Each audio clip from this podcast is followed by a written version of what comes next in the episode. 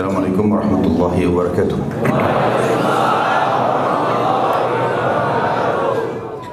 Alhamdulillah Tidak pernah berhenti kita memuji Tuhan kita Allah. Zat yang maha kuat, maha adil, maha bijaksana.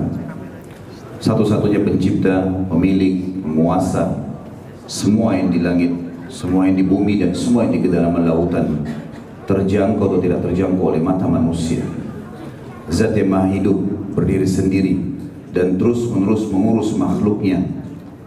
Tidak ada sekutu bagi dalam setiap kegiatannya dan dia telah menggantungkan segala kebutuhan kita untuk roda kehidupan di muka bumi ini dari makanan, minuman, pakaian, puncaknya panduan hidup Islam dan iman dengan kalimat sederhana namun penuh dengan berkah Alhamdulillah. Maka jadikan kalimat ini selalu membasahi lidah dan bibir kita selanjutnya kita panjatkan salam hormat kita penuh dengan cinta dan rindu kepada manusia terbaik Manusia yang telah disempurnakan oleh Sang Pencipta Allah jalur nasabnya, fisiknya, ilmunya. Manusia yang telah membawa kepada kita hukum halal haramnya Allah.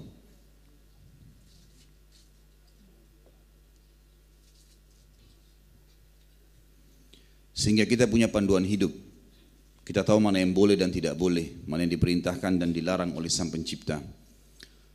Menjadikan manusia ini sebagai suri tauladan adalah kebahagiaan, ketentraman jiwa, mendapatkan solusi yang terbaik dari masalah-masalah dalam roda kehidupan di muka bumi ini dan juga tentunya akan menang dari musuh-musuh karena semua itu tergambarkan dalam kehidupan manusia terbaik ini.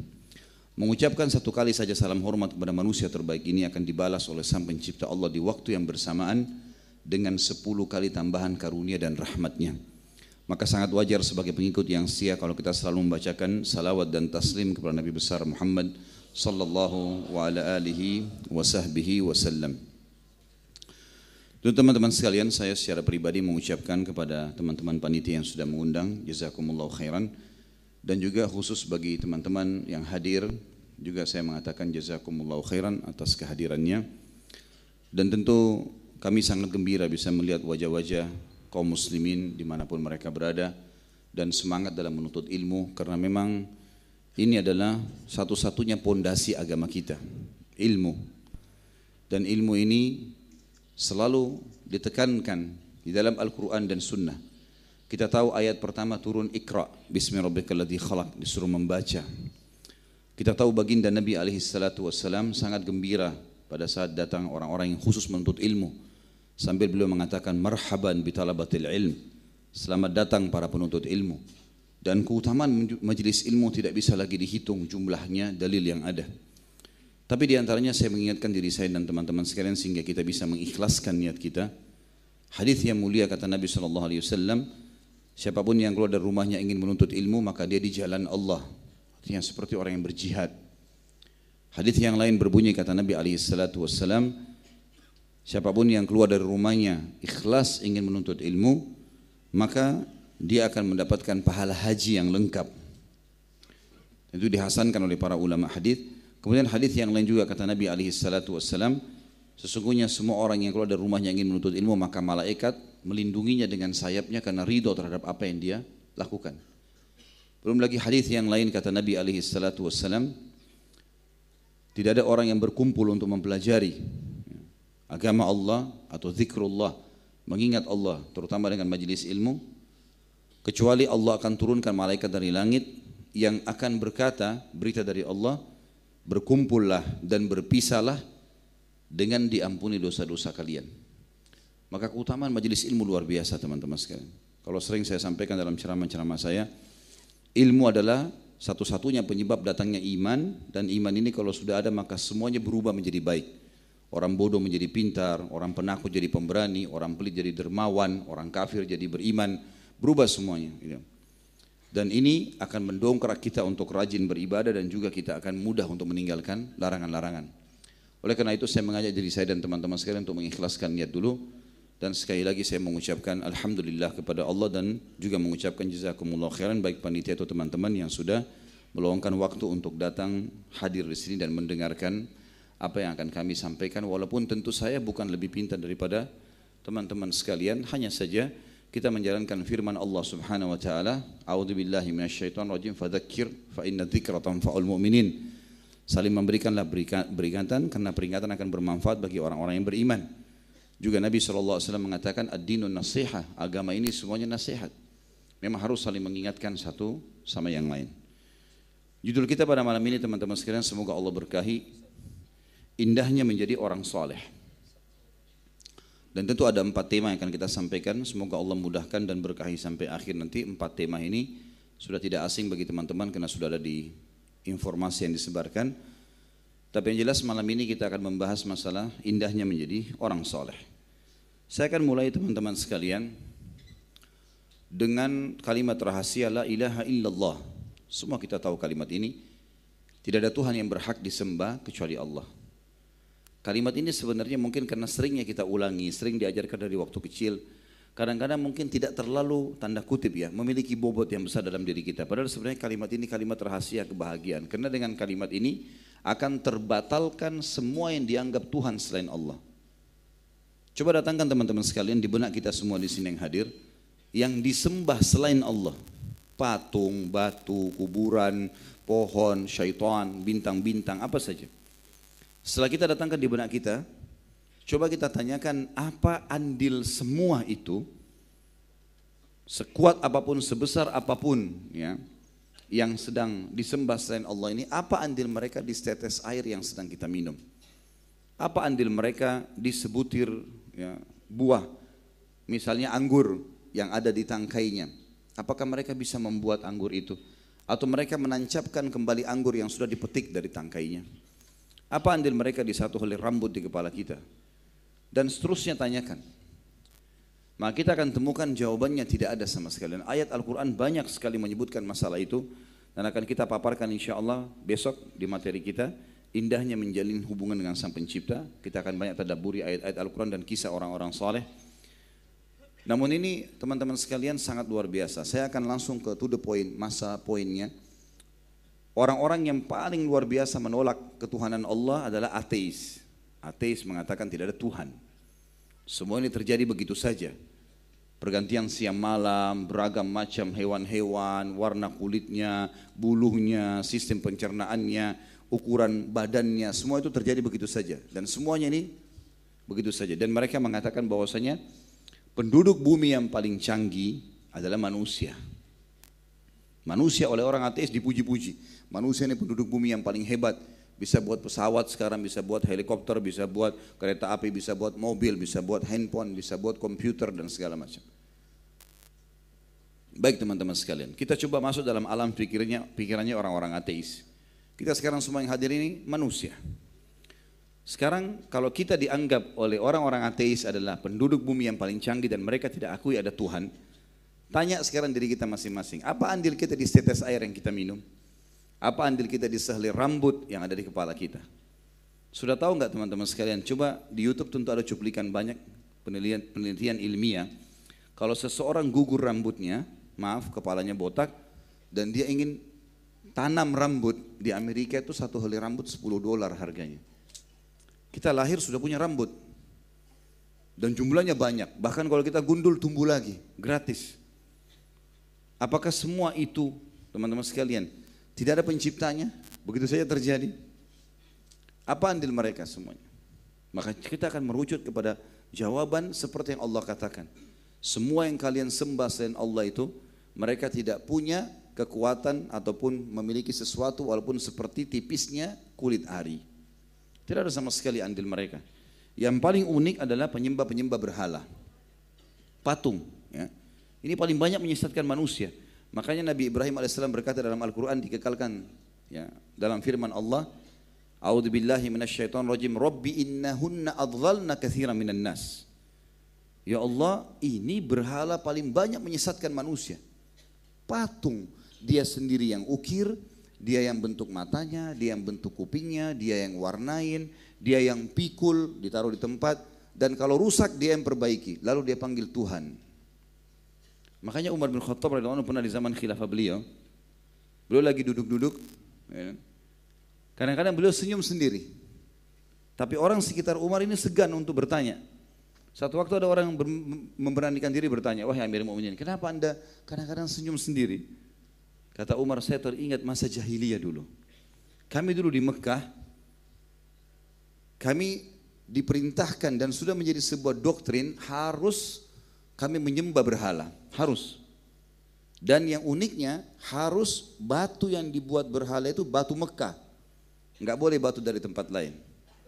Dia bilang satu waktu saya keluar safar perjalanan perniagaan, saya lupa bawa Tuhan saya. Hmm. Jadi bukan dia yang bergantung pada Tuhannya, Tuhannya yang dibawa gitu kan. Saya lupa bawa Tuhan saya. Di tengah padang pasir saya ingin minta keselamatan, minta berkah gitu.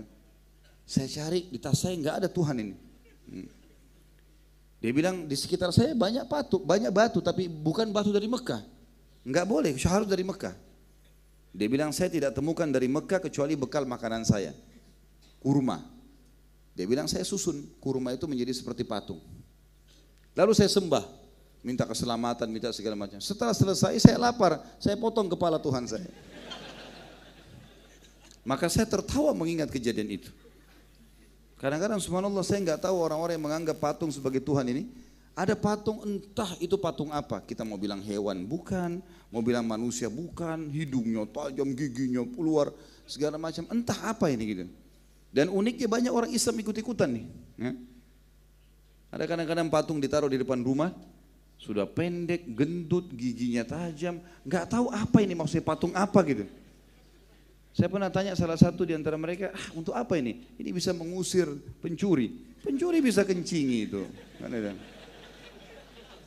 Nah, itu faktanya gitu kan. Itu patung batu. Jadi sebenarnya teman-teman sekalian, semua yang disembah selain Allah itu tidak ada maknanya. Mereka tidak punya apa-apa dan insya Allah sekali lagi saya bilang besok kita akan tadaburi banyak sekali ayat Al-Quran yang di mana Allah membantah semua sesembahan selainnya. Baik, orang-orang yang meyakini Allah Subhanahu wa taala itu ada dan dia mengikuti apa yang telah Allah turunkan sebagai syariat, maka dikatakan orang soleh. Kalau laki-laki, artinya orang yang patuh, halal dinikmati, haram ditinggalkan. Perintah dikerjakan, wajib atau sunnah, larangan haram atau makruh ditinggalkan. Itu namanya soleh. Kalau perempuan soleha, sudah umum kita ketahui masalah itu. Teman-teman sekalian, kita perlu ketahui untuk menjadi orang soleh ini sebenarnya tidak sulit, mudah.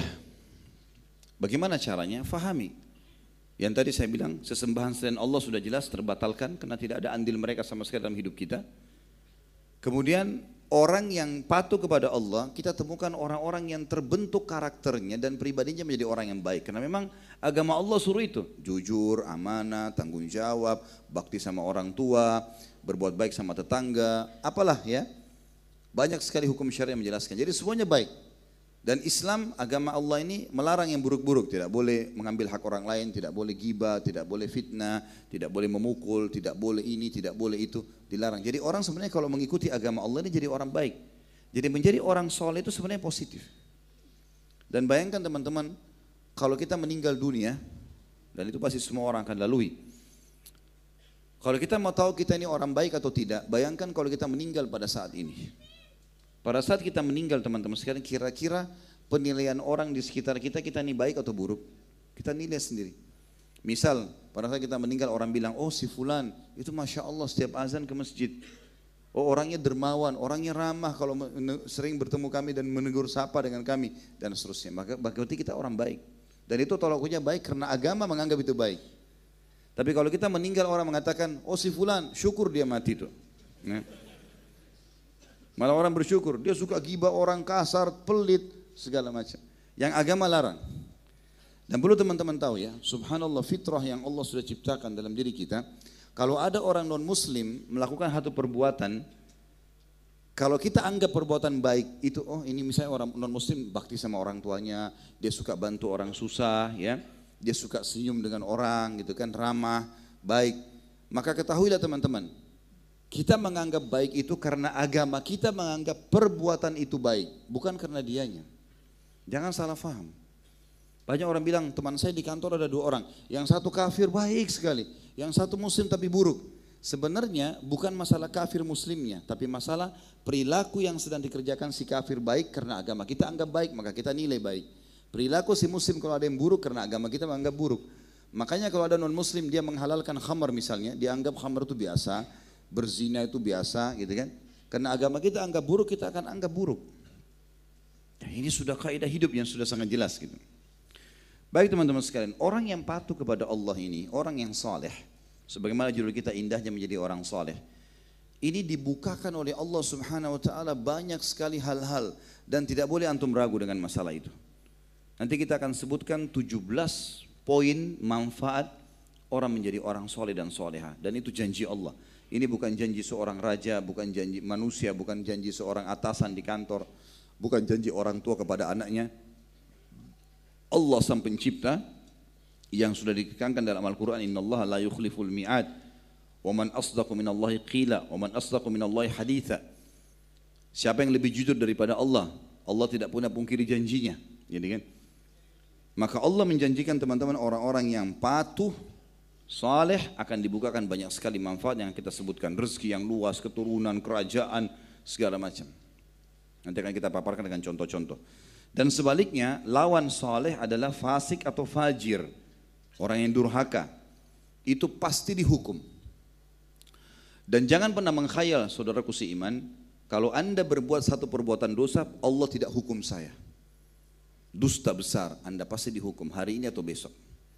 Sekecil apa pun dosa yang kita kerjakan, itu akan dihukum sama Allah. Dan minimal hukuman yang pertama datang adalah terharamkannya seorang muslim yang berbuat dosa dari amal soleh.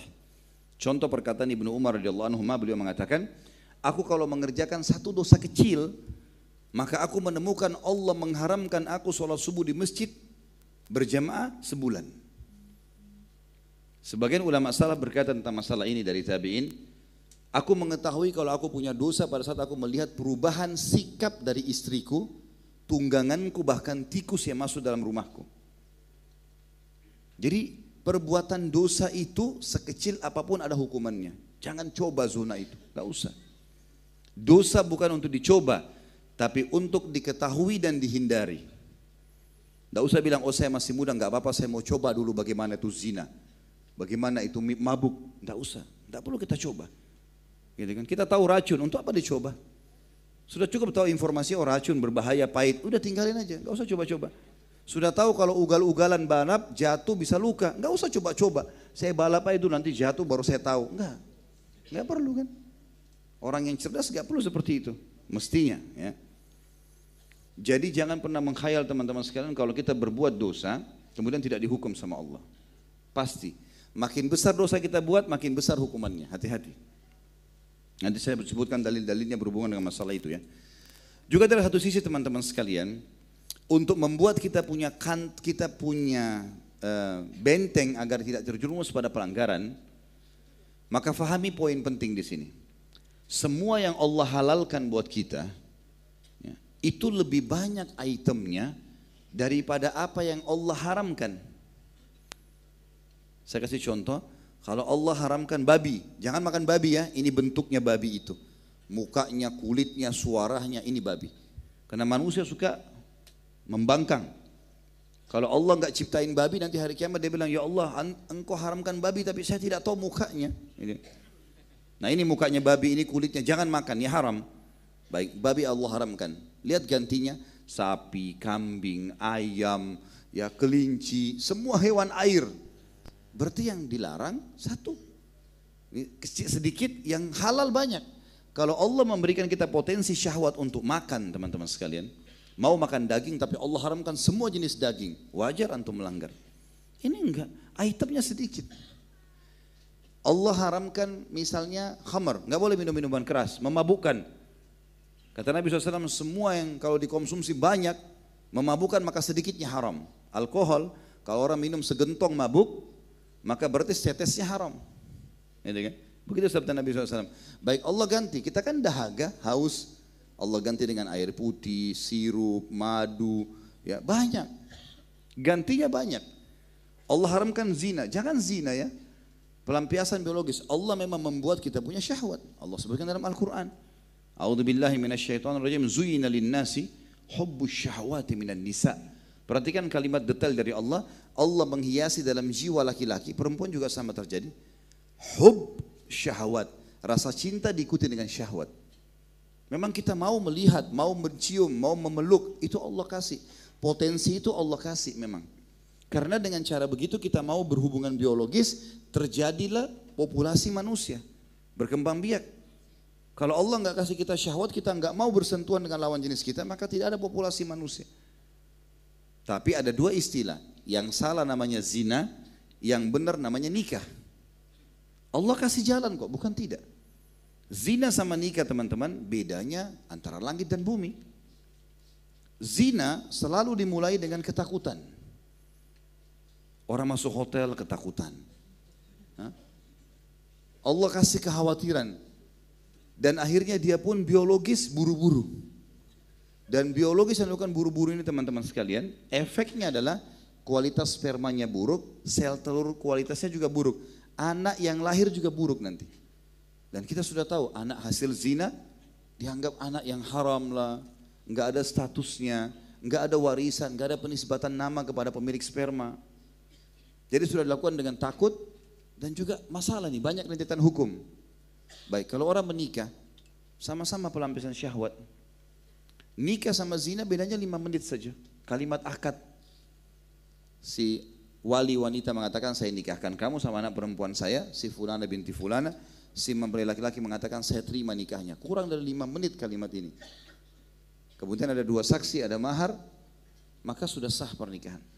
Perhatikan, orang masuk di kamar, di rumah mertuanya pun orang semua tahu, mertuanya tahu dia akan biologis. Tapi beda dengan tadi orang masuk hotel takut ketakutan. Ini tidak masuk kamar gembira. Kemudian dia biologis juga dia gembira. Kualitas spermanya bagus, sel telurnya bagus, anaknya juga jadi bagus dan anaknya lahir statusnya jelas.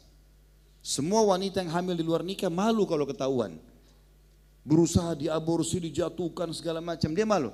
Kalau perempuan yang halal dari suaminya hamil pun ditanya, "Ibu hamil?" "Iya, alhamdulillah." Enggak malu. Itu sudah fitrah. Lalu kenapa harus zina? Kenapa enggak nikah? Kenapa enggak nikah? Maka kita harus poin teman-teman sekalian, Allah berikan kita solusi, bukan tidak. Jadi ini kebahagiaan, ini kesengsaraan. Bahkan kata Nabi SAW, fi bidi ahadikum sadaqah. Di kemaluan kalian ada pahala besar. Kata para sahabat, ya Rasulullah, ayati ahaduna ahlahu walahu fihi ajr. Wahai utusan Allah, kami gauli istri kami, dapat kenikmatan, kami dapat pahala lagi. Kata Nabi SAW, Ara'aitum law wada'tumu fil haram alakumul wizr. Tidakkah kalian lihat kalau kalian letakkan kemaluan kalian pada yang haram? Perhatikan di sini nikah sama zina. Di sini kalau nikah dapat pahala besar setiap biologis, kalau zina dapat dosa besar. Tidakkah kalian lihat kalau kalian letakkan pada yang haram, zina, kalian dapat dosa besar? Kata para sahabat, bala ya Rasulullah. Iya wahai utusan Allah. Kata Nabi SAW, wa kadzalika fil halal. Begitu juga kalau yang halal. Jadi setiap kita berhubungan biologis sama istri kita atau sama suami kita, maka kadar pahalanya besarnya sama dengan kadar besarnya dosanya orang zina. Jadi sebenarnya Allah memberikan solusi-solusi bukan tidak. Kalau kita dikasih syahwat baru kita dilarang biologis mungkin wajar orang melanggar. Jadi teman-teman sekarang ini bisa menjadi sebuah benteng yang akan memberikan jawaban kepada kita kenapa kita harus berhenti dari dosa. Kan begitu. Karena ada gantinya bukan tidak ada. Ada gantinya. Cuma mungkin dalam masalah pernikahan memang harus kita beberapa persepsi, beberapa keyakinan tanda kutip ya yang diambil oleh beberapa suku di Indonesia di negara kita yang kita bicara lingkupnya itu yang kadang-kadang menyulitkan pernikahan. Mahar yang mahal harus selesai dulu kuliah gitu kan? Jadi sebenarnya sebenarnya nikah itu ibadah teman-teman. Tidak ada hubungannya sama prestasi dunia. Nggak ada hubungannya sama sekali. Sahabat itu kalau dia mau menikah dia lihat hari ini, dia lamar hari ini, malamnya sudah suami istri. Enggak kayak kita, enam bulan dulu booking ya, gedung, gitu kan. Kemudian sebar undangan dulu, pilih hari yang baik dulu, apalah segala macam, panjang. Ada kadang-kadang anak-anak, mungkin anak muda tidak tahan syahwat, banyak godaan di kampusnya. Bilang sama orang tua, saya mau menikah ayah, ibu. Belum selesai sarjana. Kuliah dulu. Sudah kuliah, cari kerja dulu. Lama-lama ubanan anaknya ini. Hmm? Orang tuanya enak, punya tempat syahwat. Anaknya gimana? Kan dia terganggu. Mesti dinikahkan. Saya tahu beberapa ikhwah teman saya, Masya Allah, mereka pada saat kami masih kuliah di Madinah, itu mereka menikah masih tingkat satu, tingkat dua kuliah dan lulus. Berhasil, nggak ada masalah. Malah hidupnya lebih tenang. Kecuali memang kalau beberapa orang ikhwah atau akhwat yang masih bisa mengontrol diri, dia menganggap nanti dia selesai sarjana itu hak dia. Tetapi ada orang yang tidak bisa dengan itu. Maka jangan sampai membuka pintu-pintu syaitan. Saya akan bacakan beberapa ayat Al-Quran teman-teman sekalian dalam pembukaan materi kita ini tentang masalah ancam janji Allah untuk orang beriman dan ancaman Allah untuk orang-orang yang berbuat maksiat dan tidak akan pernah sama.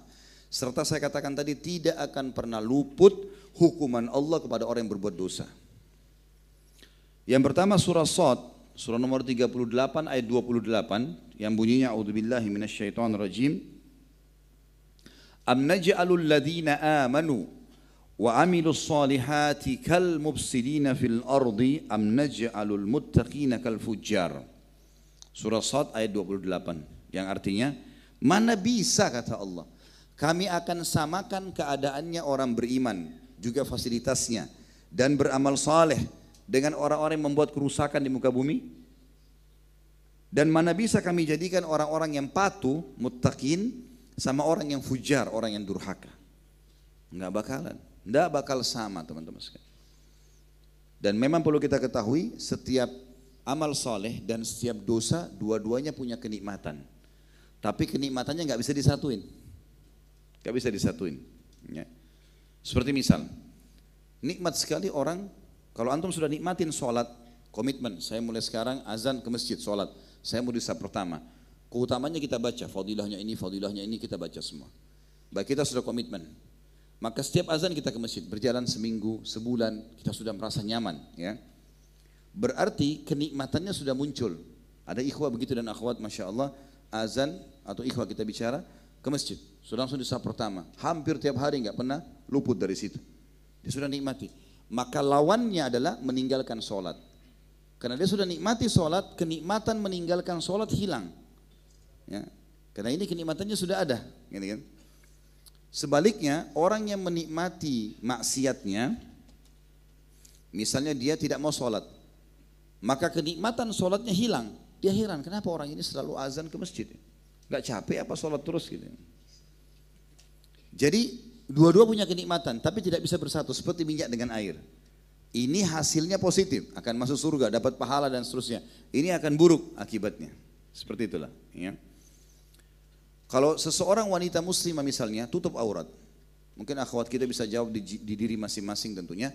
Kalau seandainya anda sudah pakai hijab dan sudah menganggap ini adalah perintah agama Allah, bin agama saya, perintah Allah saya akan amalkan. Saya yakin sekali kalau itu sudah komitmen dalam hati, begitu lagi duduk di rumah di ruang tamu, sempat jilbabnya tersingkap sedikit, ada beberapa helai rambutnya keluar. Nyelonong seorang laki-laki yang bukan mahram. Saya yakin kalau dia sudah nikmati jilbabnya dia akan merasa menyesal. Kenapa tadi orang itu lihat rambut saya? Kenapa orang itu lihat leher saya dan atau tangan saya dan seterusnya? Karena dia sudah nikmati hijabnya. Lawannya adalah maksiatnya tidak berhijab kan gitu. Maka hilang, dia merasa risih. Kenapa orang itu pakai celana pendek ya? Kenapa dia buka rambutnya ya? Dosa. Dia merasa karena nikmat ibadahnya sudah ada. Nah sebaliknya orang yang menikmati maksiat, membuka auratnya dia heran. Kenapa orang itu pakai jilbab besar? Pakai cadar, nggak panas apa gitu kan. Dia jalan pun dia sudah tidak malu kekurangan kain. Dadanya bolong, belakangnya bolong, pahanya bolong. Tapi seperti itu dia nikmati. Jadi ibadah punya kenikmatan, maksiat punya kenikmatan, tapi tidak bisa bersatu. Yang saya mau titik beratkan teman-teman sekalian, banyak ikhwan dan akhwat kita, kesan performannya sudah kelihatan, sudah mulai berjenggot, sudah pakai hijab, gitu kan. Mungkin azan sudah ke masjid, tapi dia bukan di sini, bukan di sini. Dia di tengah-tengah. Jadi sholat iya, tapi bohong masih. Ya. Ibadah iya, tapi masih maksiat juga. Ini orang berada di tengah-tengah. Ini pelimplang. Kalau antum merasa, kenapa Ustaz saya selama ini sholatnya belum khusyuk ya? Kok bisa imam haram itu nangis, saya nggak bisa ya? Kata jawaban saya satu, antum masih punya pintu maksiat yang antum buka. Karena masih bertemu di situ, masih berimbang. Jadi kalau kayak timbangan itu, ini amal soleh, ini dosa, masih berimbang. Jadi nggak bisa, ini nggak bisa khusyuk, ini nggak bisa khusyuk. Dosa juga tuh bisa khusyuk loh, konsentrasi. Ini. Bayangkan kalau ada orang mau menyatukan keduanya. Misal, dia sholat lima waktu. Dia jaga sholat on time, tapi dia masih mabuk. Jam 3 subuh dia mabuk. Jam 4 azan subuh. Enak gak kira-kira mabuknya? Dia sambil mabuk sementara azan nih. Jadi dia terganggu. Gitu kan.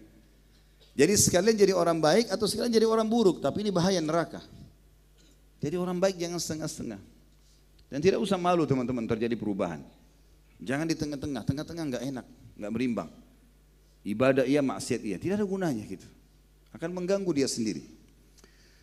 Kemudian dalam surah yang lain, surah Ghafir surah nomor 40 ayat 58 Allah juga berfirman, "A'udzubillahi minasyaitonir rajim, wa ma yastawil a'ma wal basir wal ladzina amanu wa amilus salihati walal musi qalilan ma tatadzakkarun." Yang artinya tidak akan pernah sama antara orang buta dan orang yang melihat. Orang yang buta lambat langkahnya, dia tidak tahu bahaya akan menimpa dia, ada lubang di depannya dia nggak tahu. Orang buta. Kata Allah tidak akan sama orang buta dengan orang melihat. Orang melihat bisa beraktivitas lebih cepat, dia tahu bahaya akan menimpa dia. Kata Allah, begitu pula tidak akan pernah sama antara orang-orang yang beriman dan beramal soleh dengan orang yang berbuat ya maksiat. Tapi sayang, sangat sedikit kalian memikirkan itu. Di ayat yang lebih jelas lagi surah Al-Jathiyah, surah nomor 45 ayat 21. Allah berfirman, A'udzu billahi minasyaitonir rajim Al-Jathiyah ayat 21 Am hasibal ladzina ijtara'u sayyiati an naj'alahum kalladzina amanu wa amilus solihati sawa'am mahyahum wa mamatuhum sa'a ma yahkumun. Apakah orang-orang yang berbuat dosa itu pelanggaran-pelanggaran yang Allah larang mereka mengira kami akan samakan mereka dengan orang-orang yang beriman dan beramal soleh baik kehidupan mereka selama hidup dunia ataupun kematian mereka sungguh buruk apa yang telah mereka nilai itu. Jadi tidak akan pernah sama. Nanti kita kasih contoh-contoh. Di antara itu tentu yang paling jelas kisah-kisah para nabi-nabi. Nabi-nabi pemimpin orang-orang soleh. Kita lihat Nabi Muhammad SAW bagaimana kehidupan rumah tangganya bahagia, bersahabatnya bahagia, ekonominya maju, jadi nabi, jadi raja, gitu kan? Dan kita lihat rivalnya, lawannya beliau Abu Lahab, Abu Jahal. Punya harta ya, tapi akhirnya meninggal dalam keadaan kafir, dikalahkan dalam peperangan, punya masalah. Sampai Abu Lahab itu waktu mau meninggal teman-teman sekalian, waktu dia meninggal karena badannya mengeluarkan cairan yang busuk. Ya.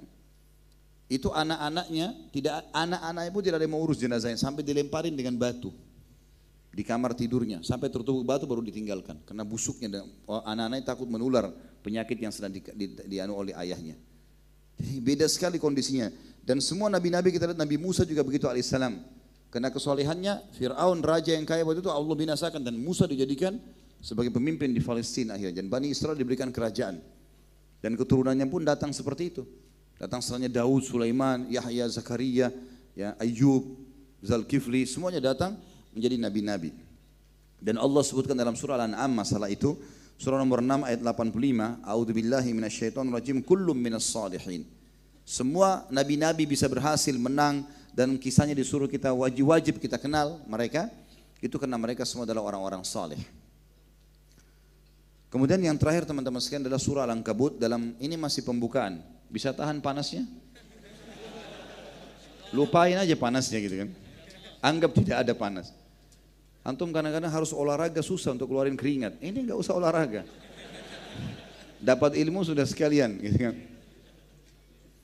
Dalam surah Al-Ankabut surah nomor 29 ayat 4 Allah berfirman Surah nomor 29 Al-Ankabut ayat 4 A'udzu billahi minasyaitonir rajim am hasibal ladzina ijtara'u am hasibal ladzina ya'maluna sayyiati an yasbiquna sa'a ma yahkumun. Sekali lagi Allah ingatkan Apakah orang-orang yang berbuat dosa itu mereka mengira bahwasanya mereka akan luput dari siksa kami? Sungguh buruk apa yang mereka sangka itu. Mengkhayal orang yang buat dosa tidak dihukum sama Allah Makin besar dosanya, maka makin berat hukumannya. Makin sering dia lakukan, maka makin banyak hukuman yang datang. Beda orang berzina 10 kali, orang zina sekali. Beda orang makan riba 10 tahun dengan orang baru satu bulan. Makanya orang harus berhenti dari perbuatan salah itu. Sementara Allah subhanahu wa ta'ala menyebutkan tentang, kalau kita bertanya, coba ringkaskan Ustaz masalah orang soleh. Dalam Al-Quran, Allah sebutkan. Dalam surah Al-Imran, Surah nomor 3 ayat 114. A'udzu billahi minasyaitonir rajim yu'minuna billahi wal yawmil akhir wa ya'muruna bil ma'ruf wa yanhauna 'anil munkar wa yusari'una fil khairat wa ulaika minas salihin. Allah cap predikat orang saleh ini dikatakan mereka adalah orang yang beriman sama Allah, yakin Allah satu Tuhan yang lain bukan Tuhan, tidak ada sekutu baginya. Beryakin dengan hari akhir, dia kejar surga, takut dari neraka. Selalu menyuruh kepada kebaikan-kebaikan, perintah Allah diingatkan kepada manusia dan melarang dari kemungkaran dan mereka selalu berlumba-lumba dalam kebaikan-kebaikan. Mereka lah termasuk orang-orang saleh. Kita tahu teman-teman sekalian penghuni surga Firdaus, kalau bagi laki-laki ada empat. Ya. Yang pertama para nabi-nabi dan saya sama antum sudah tertutup pintu ini. Ya. Sudah nggak bisa jadi nabi karena terakhir Nabi Muhammad alaihissalam. Yang kedua Siddiq, orang yang tidak pernah bohong seumur hidup, satu kali pun tidak pernah bohong. Baru dapat julukan Siddiq. Di antara sahabat yang dapat julukan Siddiq siapa? Ada yang lain tidak antum pernah dengar? Sahabat Nabi itu. Berarti ini juga kecil kemungkinan. Yang ketiga adalah syuhada, orang yang mati syahid. Antum harus ke medan perang, tinggalin istri, tinggalin anak, tinggalin pekerjaan, tidak tahu tidur di mana, mungkin di hutan, mungkin dibacot sama musuh, mungkin ditawan, mungkin dipukulin segala macam. Itu pun belum tentu mati. Ya, ya. Karena kata para ulama orang yang masuk di kancah jihad, orang yang paling ikhlas niatnya itu yang akan Allah karuniai mati syahid. Sampai keluar sebuah prinsip dikatakan oleh para ulama, kalau anda sudah masuk di kancah jihad, maka tidak usah mengkhayal mati. Karena yang akan mati hanya orang yang dipilih oleh Allah. Yang paling ikhlas itu yang Allah kasih. Karena syuhada banyak manfaatnya. Bisa selamatkan 70 keluarganya, berikan syafaat pada hari kiamat, tidak dimakan jasadnya oleh tanah, tidak lagi pertanyaan malaikat di kuburan, dianggap suci, tidak perlu dimandikan, darahnya waktu dibangkitkan hari kiamat keluar dan lebih wangi dari bau kasturi, banyak sekali manfaat, masuk surga Firdaus dan seterusnya. Ini juga kayaknya masih agak sulit. Antum tinggal punya peluang yang keempat, jadi orang soleh. Modalnya nangis sama Allah. Perintah kerjakan, larangan tinggalkan. Selesai. Eh, ini masih banyak peluang. Makanya kita bahas poin ini. Dan Allah bilang beriman kepada Allah sederhana. Yakin Allah ada, hari akhir, berbuat amal-amal untuk hari akhir, surga dan takut dari neraka, menyuruh kepada kebaikan yang sudah kita tahu dari ilmu agama ajarkan, melarang dari kemungkaran, larang semua yang haram-haram, dan juga selalu berlumba-lumba dalam kebaikan. Kemudian juga disebutkan di dalam surah An-Nisa tentang orang-orang saleh ini, surah nomor 4 ayat 69, A'udzu billahi minasyaitonir rajim wa may yuti'illaha wa rasulahu ma'al ladzina an'ama Allahu 'alaihim minan nabiyyin was-siddiqin wasyuhada'i was-salihin wa hasuna ulaika rafiqa. Siapa pun yang mentaati Allah dan Rasulnya, semua yang Allah dan Rasulnya perintahkan dikerjakan, yang dilarang jauhi, maka mereka akan diberikan nikmat bersama dengan para nabi-nabi, para siddiq, para syuhada dan orang-orang saleh dan mereka lah orang-orang yang telah mendapatkan kelebihan dan keutamaan. Baik teman-teman sekalian, kita sekarang masuk ke poin 17 poin manfaat menjadi orang soleh. Yang pertama, kalau kita mulai istiqomah di jalan Allah, dan sebelum saya mulai 17 poin teman-teman sekalian, kalau ada di antara antum yang sudah coba hijrah, transisi dari masa jahiliyah, dari masa maksiat kepada ketaatan, maka fahamilah transisi ini sebulan, setahun, sehari waktunya itu adalah masa proses pembersihan kesalahan lalu. Maka mungkin pada saat itu belum terbuka semuanya. Tapi pada saat antum sampai ke garis finishnya, sudah bersih dosa-dosa yang lalu, maka mulai terbuka semuanya. Makanya sabar teman-teman sekalian. Sabar itu dalam tiga hal. Sabar dalam mengerjakan ketaatan. Duduk di majelis ilmu, ya. kemudian sholat, pergi ke masjid, hujan pun keluar gitu kan. Jihad, bersodakah, baca Quran dan hafal, itu semua butuh kesabaran. Yang kedua sabar dalam meninggalkan kemaksiatan. Semua kita punya peluang zina. Kita semua punya peluang berbohong. Kita semua peluang bisa menzalimi orang. Tapi sabar, kontrol diri. Kalau kita lagi bisikin jangan. Itu pahalanya juga besar, itu juga ibadah ya. Jadi sabar dalam ketaatan ibadah, sabar dalam meninggalkan dosa juga ibadah. Dan yang ketiga sabar dalam cobaan harian. Teman-teman sekalian, kalau kita sudah hijrah, mulai istiqomah, maka sudah mulai masuk proses, itu pembersihan dosa terus, sabar aja. Kadang-kadang kita sudah sadar nih, sudah tobat, tiba-tiba ada yang gibah. Lisan antum bilang saja, Inna lillahi wa inna ilaihi rajiun, Alhamdulillah. Inna lillah kalimat istirja. Ya. Kami milik Allah, kami akan kembali kepada Allah. Kemudian Alhamdulillah, kenapa kita bersyukur? Mungkin kita dulu pernah menggibah orang. Dengan cara begini dosa itu bersih. Jadi perilaku apa yang kita pernah kerjakan, Allah coba sekarang. Kita mungkin pernah mencuri, sekarang barang kita dicuri. Kita mungkin pernah mentolimi orang, kita sekarang ditolimi. Proses pembersihan. Sabar. Gitu. Jangan bilang saya begitu tinggalkan bank konvensional ribawi, sekarang saya susah cari kerjaan Ustaz. Itu prosesnya, masa transisi, sabar. Berapa tahun dulu antum buat riba? Dan kata Nabi SAW, satu dirham riba lebih berat daripada 36 kali berzina. 36 kali berzina, si fulana, fulana, 36 orang berzina baru sama dengan satu dirham riba. Berarti antum bahaya kalau sudah riba satu tahun misalnya, banyak sekali dosanya, butuh transisi pembersihan gitu kan. Cuma rahmat dari Allah SWT teman-teman sekalian, kalau Allah mau kita diuji, maka biasanya ujian itu lebih ringan daripada nikmat yang pernah kita dapatkan. Misal, setahun kita nggak pernah sakit, 365 hari Masya Allah sehat. Tahun depan Allah coba flu dengan demam seminggu saja. Kalau mau bicara adil harusnya setahun-setahun kan? Setahun sehat, setahun sakit. Tapi Allah nggak begitu. Allah kasih lebih sedikit daripada nikmat ya, yang sedang kita rasakan. Yang pertama antum bisa dapatkan teman-teman sekalian kalau menjadi orang yang soleh dan soleh patuh, Allah janjikan kehidupan yang sempurna dan semua tercukupi. Bahasa Arabnya hayatan tayyiba. Jadi kalau kita disuruh makan makanan dalam Islam kita disuruh makanan makan makanan dan minum minuman yang dua syarat halal dan tayyib. Apa itu tayyib? Berkualitas. Ya.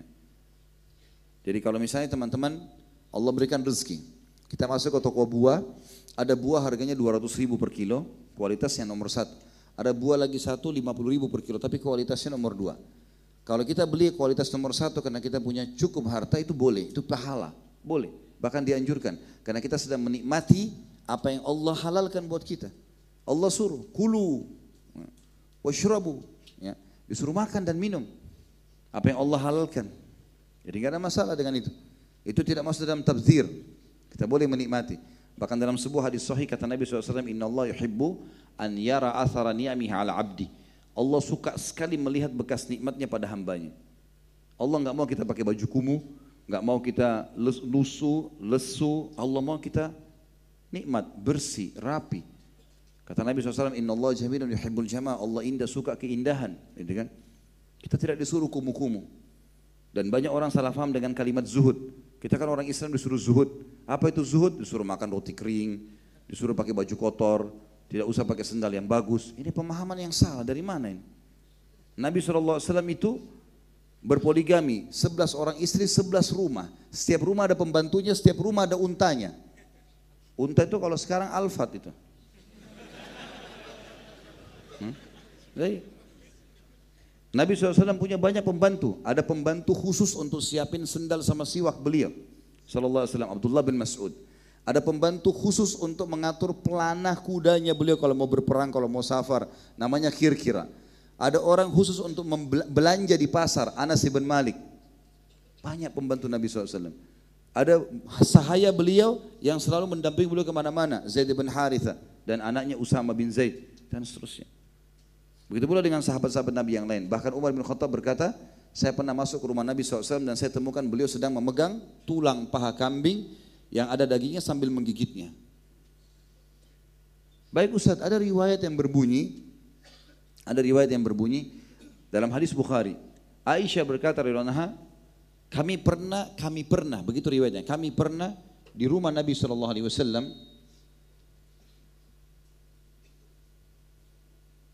mungkin kita tidak fokus ke pertanyaan dulu fokus ke tema dulu jam 9, 9 menit lagi saya tidak buka pertanyaan ya. Tema saja dulu ya. Setuju? Alhamdulillah. Walaupun cuma segelintir manusia menjawab. Sampai mana tadi? Saya lupa. Riwayat Aisyah radhiyallahu Rupanya cuaca udara panas ini bagus membuat tidak ngantuk ya. Jadi ingat gitu. Aisyah pernah berkata anha, kami pernah di rumah Nabi Shallallahu Alaihi Wasallam tidak menyalakan api selama sebulan. Maksudnya tidak masak sebulan. Dan makanan dan minuman kami adalah aswadain. Aswadain itu kurma sama air putih. Banyak orang meletakkan riwayat ini mengatakan itu buktinya Nabi pernah di rumahnya nggak ada makanan. Keliru ini. Siapa yang bilang tidak ada makanan? Karena Aisyah menyebutkan di butuhan hadis radhiyallahu anha, kami tidak makan kecuali dua konsumsi, minum air putih dan kurma. Dan kurma itu makanan bergizi. Ya. Dan ulama hadis mengatakan semestinya kita bersangka baik dengan Nabi Alaihissalam. Ini terjadi sekali saja dalam riwayat kalau beliau pernah rumahnya tidak masak, tidak menyalakan api satu bulan. Dan kata para ulama kalau kita sangka baik dengan Nabi SAW berarti beliau sedang menerapi keluarganya minum air putih sama kurma dan sebagian tokoh-tokoh herbal di Timur Tengah, maksudnya para ulama yang menguasai herbal ini mengatakan termasuk terapi kesehatan kalau orang mau sehat, dia coba sebulan cuma makan kurma dan minum air putih. Jadi itu bukan masalah Nabi SAW susah hidupnya, bukan. Keliru. Ya. Karena banyak riwayat yang lain Nabi SAW suka minum susu kambing, suka minum susu unta dan seterusnya. Ya. Jadi kita boleh menikmati kehidupan. Ya. Nabi Allah SWT menjanjikan tentang orang yang soleh dan soleh ini mendapatkan kehidupan yang baik dalam surah An-Nahl surah nomor 16 ayat 97 yang bunyinya a'udzubillahi minasyaitonirrajim man amila salihan min dzakarin au untha wa huwa mu'minun falanuhyiyannahu hayatan thayyibah wa lanajziyannahum ajrahum bi ahsani ma kanu ya'malun. Siapa pun yang beramal soleh dari laki-laki dan perempuan sementara dia beriman, maka pasti kami akan berikan dia kehidupan yang thayyibah, kehidupan yang sempurna dan terpenuhi semuanya. Dan kami pasti akan balas mereka dengan pahala yang melimpah. Teman-teman juga harus adil ya. Ustadz keadaan saya pas-pasan. Tetangga saya orang non muslim punya mobil Mercy, rumahnya mewah. Kalau antum bandingkan diri antum sama dia, antum tidak adil. Kalau mau tahu besarnya nikmat Allah pada kita, pertemukan dengan orang yang sepadan. Sama-sama gajinya, ya, mirip poster tubuhnya, gitu kan. Nah ini bedakan nih sekarang. Baru kita tahu. Saya pernah naik mobil di Singapura, mulai muter-muter naik taksi. Mukanya ini supir taksi kalau di Indonesia orang kaya ini. Nah iya. Kan umumnya kita tahu teman-teman turunan China sini kan mampu ya. Ini orang Cina lagi bawa mobil taksi saya di belakang, satu jam muter-muter. Sepanjang jalan dia bicara sama saya, itu semuanya keluhan. Susah hidup, kadang-kadang tidak ada orang naik taksi, karena susah hidupnya, penyakitnya banyak. Ya jangan antum pikir, oh berarti dia enak nih, karena performa, karena dari luar casingnya, oh pakai mobil Mercy. Itu masih nyicil itu biasanya. Masih kredit. Kalau dia mati bisa ditarik oleh bank gitu. Jadi harus adil, pertemukan dengan orang-orang yang sepadan dengan kita. Pertemukan antara orang yang kaya raya kafir dengan orang kaya raya muslim. Nah baru kita bisa ketemukan itu. Dan bukan mustahil teman-teman Allah akan bukakan antum kelebihan-kelebihan dan akan kita sebutkan dalam poin-poin selanjutnya. Ini yang pertama. Yang kedua, akan mendapatkan keberuntungan. Kata ulama keberuntungan bisa masuk, masuk dalam makna kalau lingkup sempit keuntungan dalam perdagangan. Kalau lingkup besar adalah keuntungan dalam setiap keinginan dia. Dia mau nikah sama siapa, Allah mudahkan. Dia mau kerja di mana, Allah mudahkan. Dia mau sekolah di mana, Allah mudahkan. Itu namanya keberuntungan. Ya. Allah sebutkan dalam surah Ar-Ra'd, surah nomor 13 ayat ayat 29. A'udzu billahi minasyaitonir rajim. Alladzina amanu wa amilus solihati tuba wa husnal ma'ab. Orang-orang yang beriman dan beramal saleh, keberuntungan buat mereka di dunia dan juga di akhirat mereka akan masuk ke dalam surga. Dalam surah Al-Qasas surah nomor 28 ayat 67 juga berbunyi Al-Qasas 28 ayat 67 A'udzu billahi minasyaitonir rajim fa amma man taba wa amana wa amila salihan fa asa an yakuna minal muflihin. Siapa pun yang taubat dari dosa-dosanya, lalu dia beramal saleh dan dia beriman lalu dia beramal saleh, maka pasti kami akan menjadikan mereka orang-orang yang beruntung. Ya. Beruntung lingkup kecil kalau dia berdagang dia untung, lingkup besarnya adalah dia beruntung dalam setiap yang dia inginkan Allah berikan.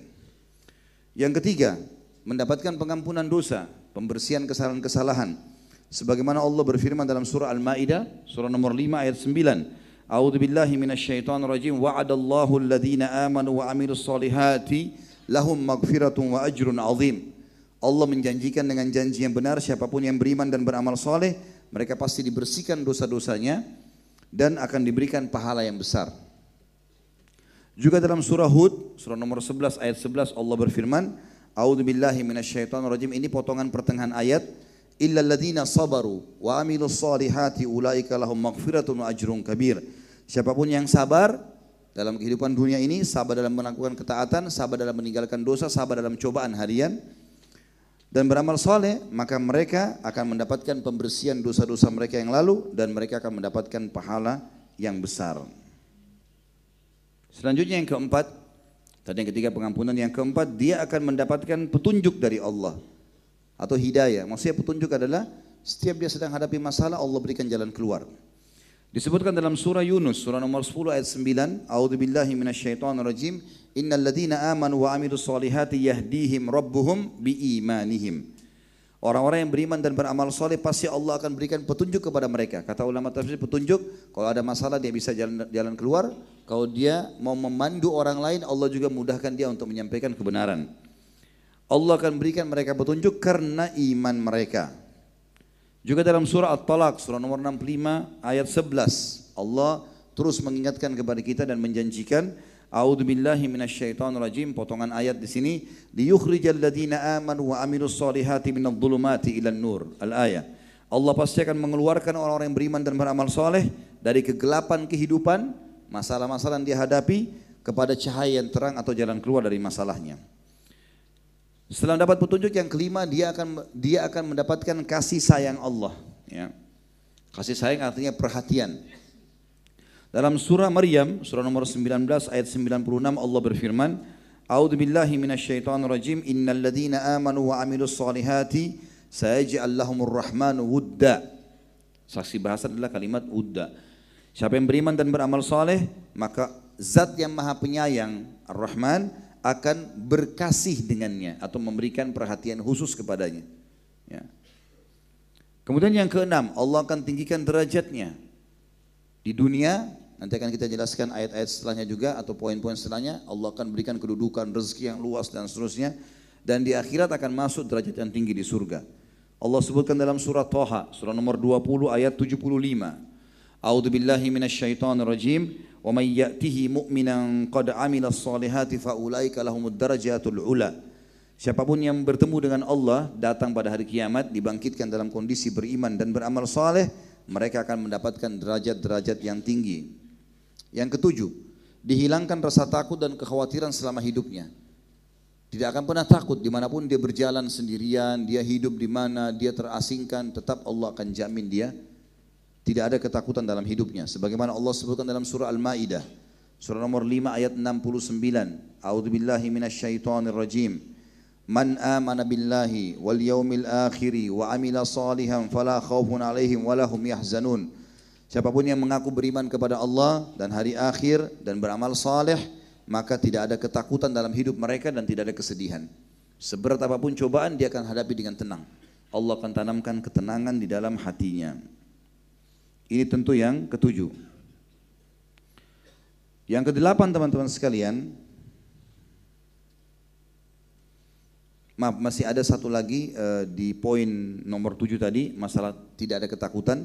Dalilnya surah Taha surah nomor 20 ayat 112. A'udzu billahi minasyaitonir rajim wa may ya'mal minas salihat minas salihat wa huwa mu'minun fala yakhafu dhulman wala hadma.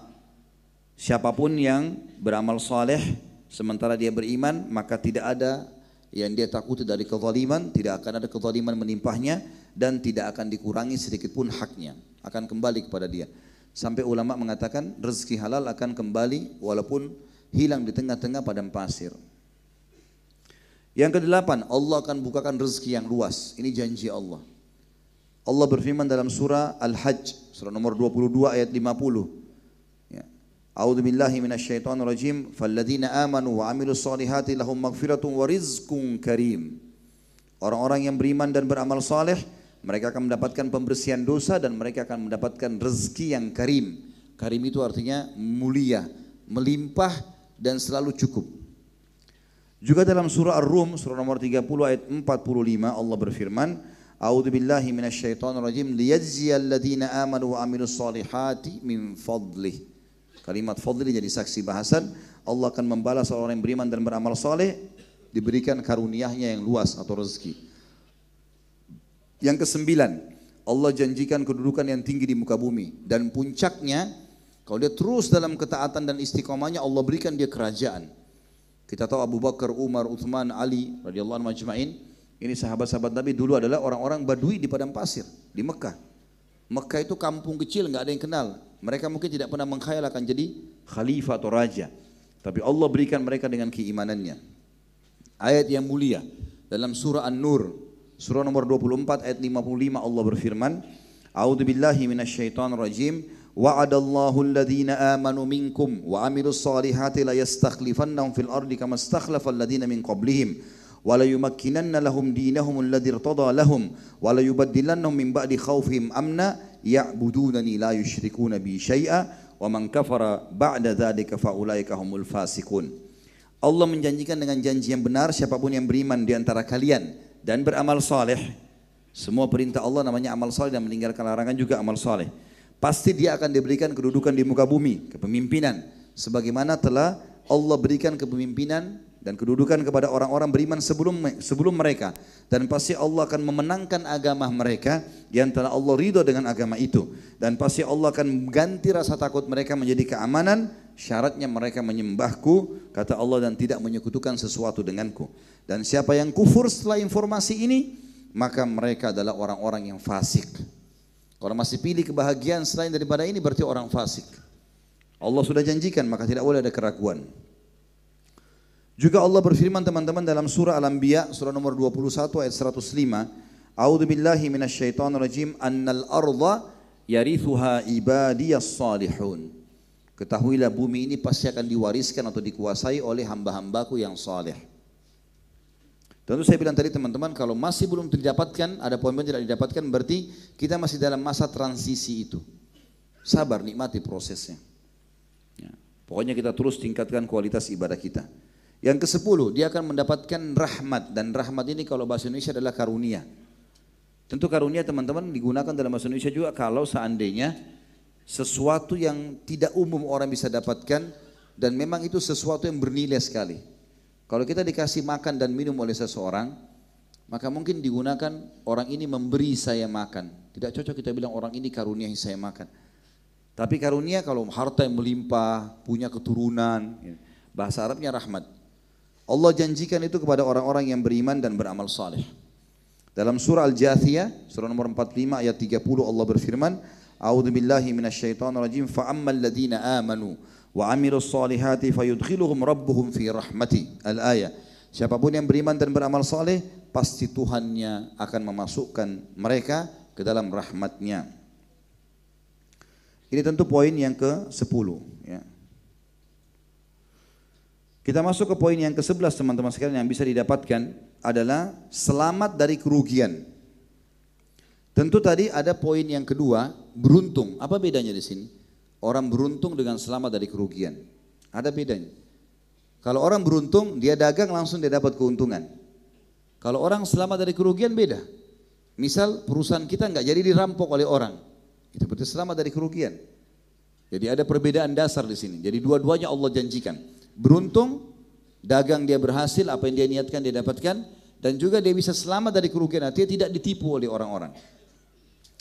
Allah berfirman tentang masalah itu dalam surah yang sudah kita hafal semuanya, surah Al-Asr. Ya, ini yang paling gampang dihafal dan paling banyak dipakai sholat, gitu kan? Surah nomor 103 dan tiga ayat lengkap. A'udzu billahi minasyaitonir wal asr. Demi waktu kalian lalui yang kalian lalui di dunia. Innal insana lafi khusr. Semua manusia pasti lalui kerugian. Ditipu orang segala macam. Apa kata Allah? Illalladzina amanu wa amilus solihat. Kecuali orang yang beriman dan amal soleh. Tidak akan disentuh dengan kerugian itu.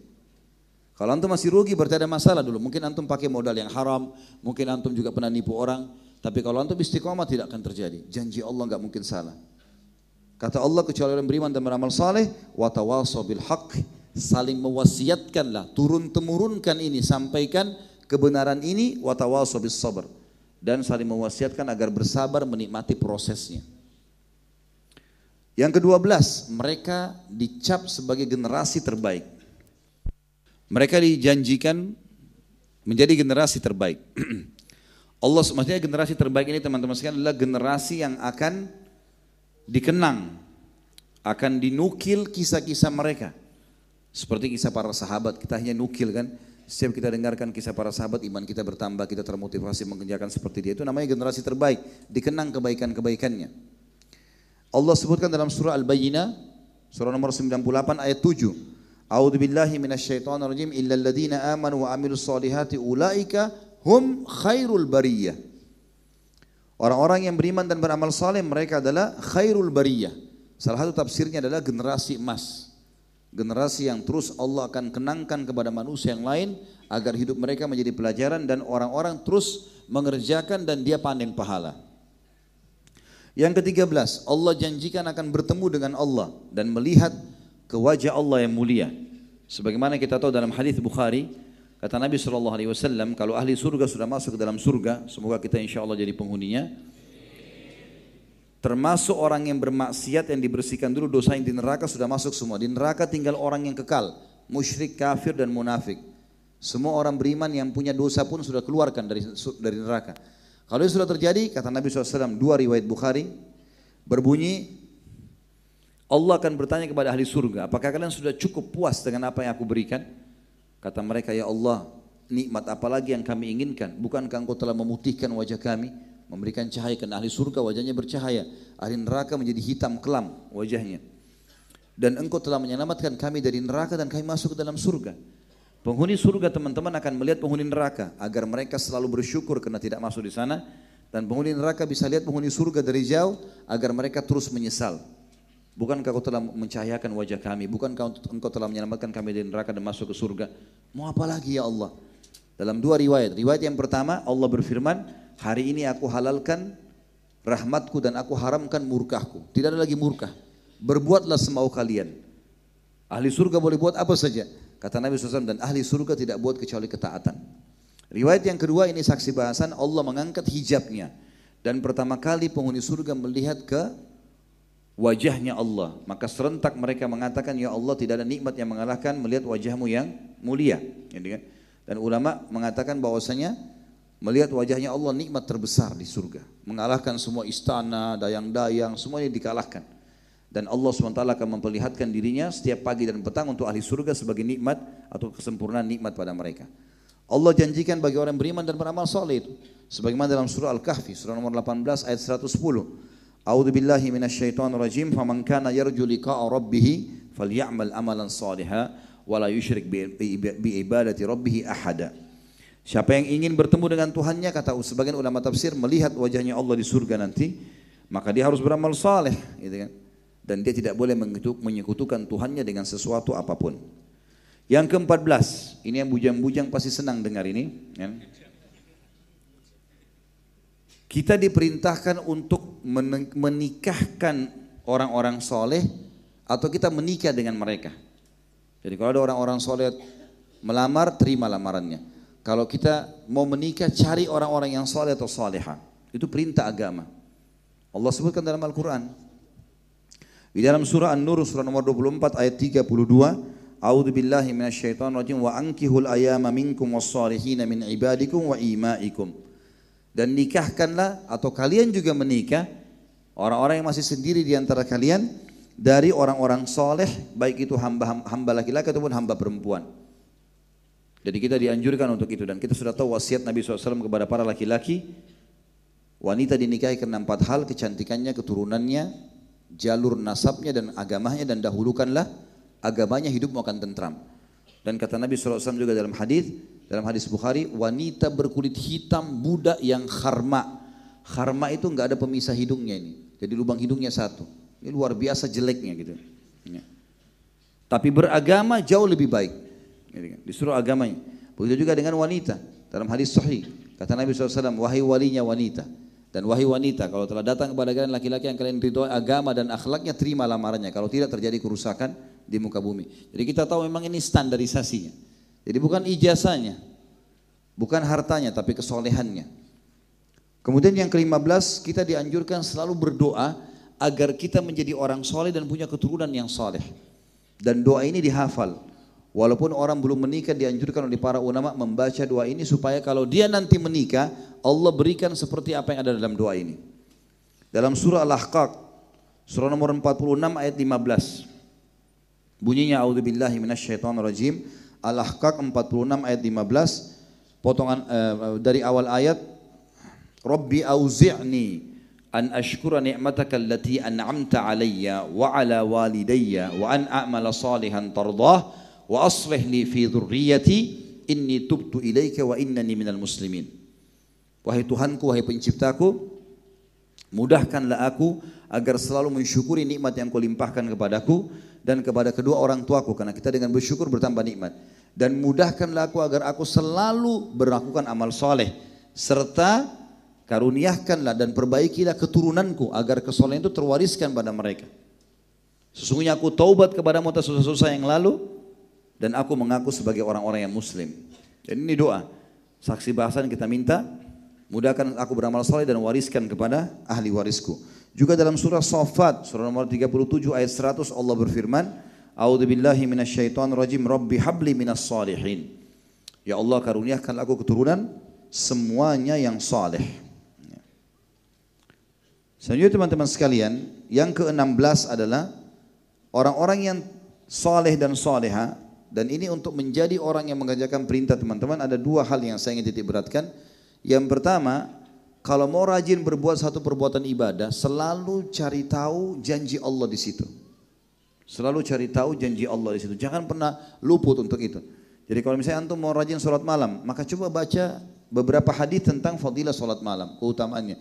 Mau rajin sedekah, baca keutamaannya. Mau rajin haji umroh, bakti sama orang tua, apa saya baca keutamaan. Itu akan memotivasi kita untuk mengerjakan. Kalau mau meninggalkan dosa, misalnya ada orang yang bertanya, Ustaz saya masih riba, saya masih berzina, bagaimana cara meninggalkannya? Maka saya mengatakan, baca ancaman Allah. Baca lima enam hadis tentang orang riba diapain, orang zina diapain, kita akan tinggalkan. Maka ini penting sekali dilakukan kalau orang itu mau mendapatkan ya, pahala yang besar dan istiqomah dalam masalah agama ini. Yang kedua teman-teman sekalian, ibadah itu harus dipaksa. Harus antum paksakan diri sholat malam. Harus paksakan diri baca Quran. Harus paksakan diri tutup aurat. Harus paksakan diri jujur. Gak bisa enggak. Karena kalau kita tidak paksakan diri, mulai malam ini tidak dipaksakan diri sholat malam, pastikan sampai kita meninggal tidak akan sholat malam. Karena syaitan tidak mau kita sholat malam. Buku amal kita harus kosong. Maka harus dipaksa. Al-Quran yang antum beli, ditaruh di rak di rumah, kalau tidak dipaksakan diri berdiri, ambil, jadwalkan, baca selembar sehari, sampai kita meninggal, sampai punya cucu pun Al-Quran tetap di situ. Dan cucu kita hanya mengatakan, oh itu Quran kakek saya dulu. Itu Quran nenek saya. Nggak ada gunanya. Syaitan termasuk menanamkan angan-angan kosong. Nanti aja sholatnya, di rumah saja. Itu orang masih kuat, nggak usah bantu. Teman-teman, kalau ibadah di depan mata, tugas kita eksekusi bukan menilai. Azan nih, ada masjid kita lewat. Sholat sini enggak ya? Ah, kayaknya masjid sana aja. Bukan saatnya menilai, sudah azan, sholat di situ. Kecuali ada hal-hal yang tidak benar di situ, ya. Masjid diror, masjid yang dibangun banyak kemusyrikan, mungkin kita cari masjid yang lebih baik, mungkin. Tapi kalau tidak ada, tidak bukan saatnya untuk menilai. Ada orang miskin lewat, ini orang benar nggak ya? Itu anaknya betul atau pinjaman? Bukan saatnya menilai. Orang lagi minta kita kasih.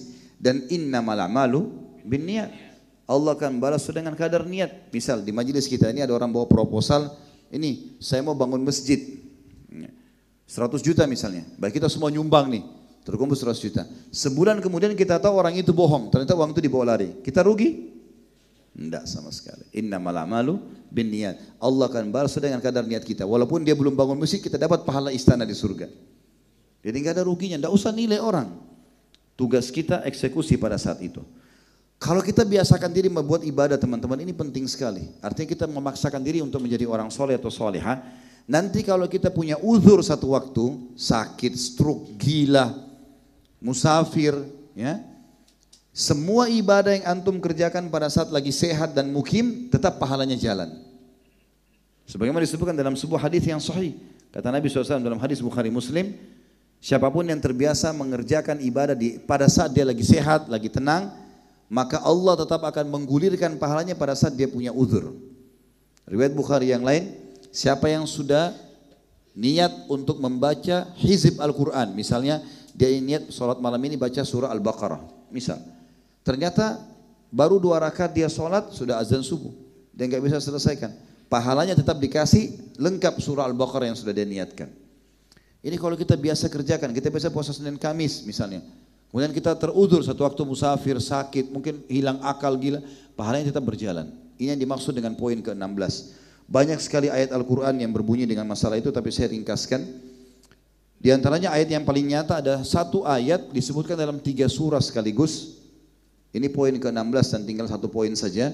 Surah Fussilat surah nomor 41 ayat 8. Yang kedua surah Al-Insyiqaq surah nomor 84 ayat 25. Dan yang ketiga surah At-Tin surah nomor 95 ayat 6. Ayatnya pendek sekali.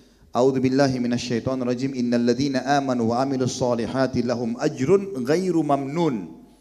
Garis bawahi kalimat ghairu mamnun. Kata Allah semua orang yang beriman dan beramal saleh maka pahala mereka tidak akan terputus-putus. Kita tadi contoh-contohnya gitu. Dia akan dapatkan pahala pada saat dia punya udur karena dia sudah mengerjakannya. Subhanallah saya pernah punya pengalaman di Makassar, ayah saya, semoga Allah jaga beliau. Seringkali kalau saya datang ke Makassar diajak kunjungin teman-teman beliau yang sepadan dengan beliau gitu. Salah satu temannya diketeter teman-teman sekalian, di atas ranjang nggak bisa bergerak. Kencing pun melalui selang di kantong. Sudah meninggal Allah yarham. Saya mungkin dua tiga kali datang ke situ. Satu waktu saya datang ke tempatnya beliau sama ayah saya. Saya dengar saja, orang tua kalau ngobrol saya dengar pengalaman yang bisa saya ambil gitu ya. Saya tidak memotong kata-kata. Sempat waktu itu azan. Saya bilang sama ayah saya, mau ke masjid sebentar. Terus tiba-tiba temannya bilang, nak, dulu waktu saya seumur dengan kamu, nggak pernah saya tinggalin masjid. Tapi kalau Allah sekarang, Allah takdirkan, saya sakit begini. Saya tidak bisa lagi ke masjid. Kencing saya nggak bisa dikontrol. Maka kalau saya masih kuat saya akan ke masjid. Saya subhanallah tiba-tiba bilang sama diri saya. Kalau beliau faham bahwasanya dulu waktu masih muda suka kerjakan dan sekarang sudah punya udur, pahalanya tetap jalan itu. Karena sudah disampaikan dalam banyak dalil-dalil. Ya.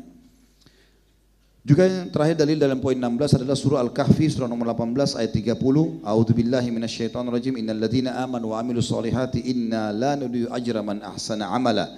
Sesungguhnya orang yang beriman dan beramal soleh kami tidak akan mungkin menyia-nyiakan pahala mereka dan kami akan berikan balasan yang sempurna. Kata ulama tafsir adalah Allah tetap jalankan pahalanya walaupun dia tidak lagi mengerjakannya karena punya udur.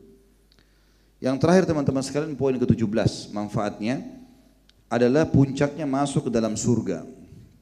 Dan tidak ada orang yang tidak merindukan surga. Sedikit saya kasih gambaran. Surga teman-teman ini bukan sebuah komplek perumahan di dunia yang sedang dijanjikan oleh kantor misalnya ya mungkin kalau di Jakarta di daerah Menteng tempat mewah-mewah gitu kan bukan bukan sebuah rumah yang termahal di lokasi misalnya di Paris di Prancis ada rumah-rumah yang mahal khayalan untuk orang beli gitu kan? Bukan itu teman-teman. Istana di surga. Apa kata Nabi SAW istana orang mukmin di surga yang paling sederhana yang paling sederhana Jarak dari awal tanah istananya ke ujung tanahnya 40 tahun. Jadi bagaimana kalau antum punya di Batam ini 1000 kali 1000 meter? Atau satu hektar kali satu hektar, kaya nggak kira-kira? Ah, berarti antum lebih kaya dari itu, masya Allah ya. Baiklah. Intinya teman-teman sekalian, kita punya tanah, punya istana paling sederhana di surga 40 tahun jaraknya dari awal tanah ke ujung tanah. Dan Disebutkan dalam sebuah riwayat sahih dan ini ada di dibedah dengan riwayat-riwayatnya saya sebutkan riwayat Munziri ya. Disebutkan juga oleh Tabarani banyak riwayat-riwayat dalam kajian kita di YouTube judulnya eh, Rasulullah SAW bercerita tentang surga dan neraka, bedah buku. Ada riwayat yang berbunyi kata Nabi SAW, sungguh penghuni surga yang paling rendah derajatnya di surga memiliki 10 ribu pelayan. 10 ribu pelayan. Kita kalau punya 10 saja pembantu atau pelayan sudah luar biasa. Sepuluh ribu pelayan. Sampai salah seorang di antara mereka masuk ke dalam surga menemui seseorang di depan pintu surganya. Wajahnya tampan, bercahaya, bajunya bersih sampai dia kira malaikat. Dia mengatakan, siapa kamu ini? Maka orang itu berkata, saya salah satu dari pelayanmu. Orang yang terendah di surga. Baik, kemudian selanjutnya teman-teman sekalian orang yang terendah di surga juga memiliki minimal 10 kali lipat yang dimiliki oleh raja terkaya dunia.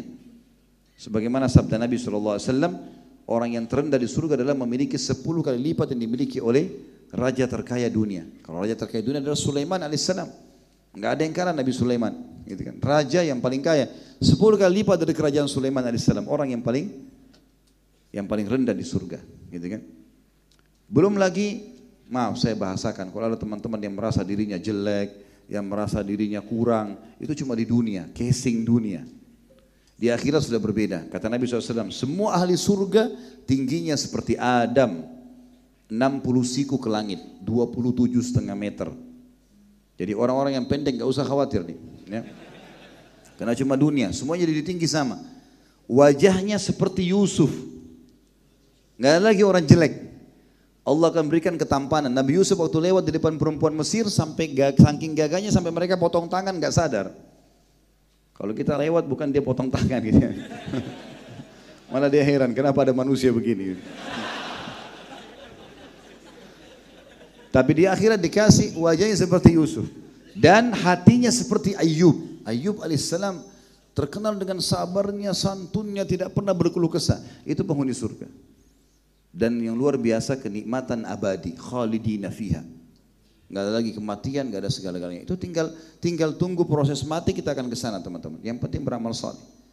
Allah janjikan saya bacakan ayatnya sebagai penutup. Pertama dalam surah Ghafir surah nomor 40 ayat 40 a'udzubillahi minasyaitonir rajim wa, wa man amila salihan min dzakarin aw untha wa huwa mu'min fa ulaika yadkhulunal jannata yurzaquna fiha bighairi hisab Siapa pun yang beramal saleh dari laki-laki dan perempuan sementara dia dalam keadaan beriman, maka pasti kami akan masukkan ia ke dalam surga dan kami akan berikan rezeki ia di dalamnya tanpa ada perhitungan, tidak ada hisab.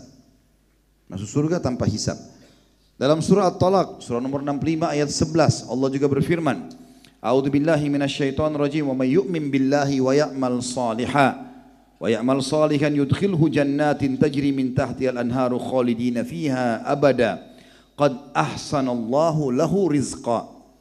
Siapa yang beriman kepada Allah dan beramal saleh, maka pasti ia akan dimasukkan ke dalam surga-surga yang di bawahnya mengalir sungai-sungai dan mereka dia akan kekal atau mereka akan kekal di dalamnya selama-lamanya. Allah telah menyempurnakan rezekinya. Kenapa dikatakan di sini surga-surga, bukan surga satu? Karena setiap orang di antara kita teman-teman bisa punya ribuan istana di surga. Saya kasih contoh. Sabda Nabi SAW, Siapa yang menjaga 12 rakaat sehari semalam, Allah akan bangunkan baginya istana di surga. Dua rakaat antara azan dan iqamah subuh. Empat rakaat sebelum subuh sudah enam. Dua rakaat sudah duhur delapan. Dua rakaat sudah maghrib sepuluh. Dua rakaat sudah isya dua belas. Dikenal dengan sunnah rawatib. Kata Nabi SAW, siapa yang menjaga atau sholat itu akan diberikan istana di surga. Ada dua pendapat ulama. Yang pertama ulama bilang, kalau dia rutin jaga, dari awal dia mulai balik sampai dia meninggal dikasih istana di surga. Tapi ini pendapat, cuma ini pendapat yang masih marjuh. Artinya tidak semua ulama pilih.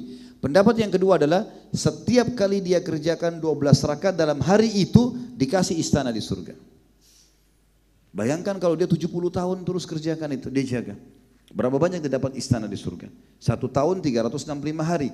Berarti dalam satu tahun dia bisa dapat 365 istana. Kali 70. Berapa ribu istananya? Hadis Nabi SAW yang lain. Siapa yang membangun masjid di rumah Allah, masjid di muka bumi Allah akan bangunkan baginya istana di surga. Ada satu sahabat mengatakan, ya Rasulullah, tidak semua orang mampu bangun masjid. Biayanya besar. Apa kata Nabi SAW?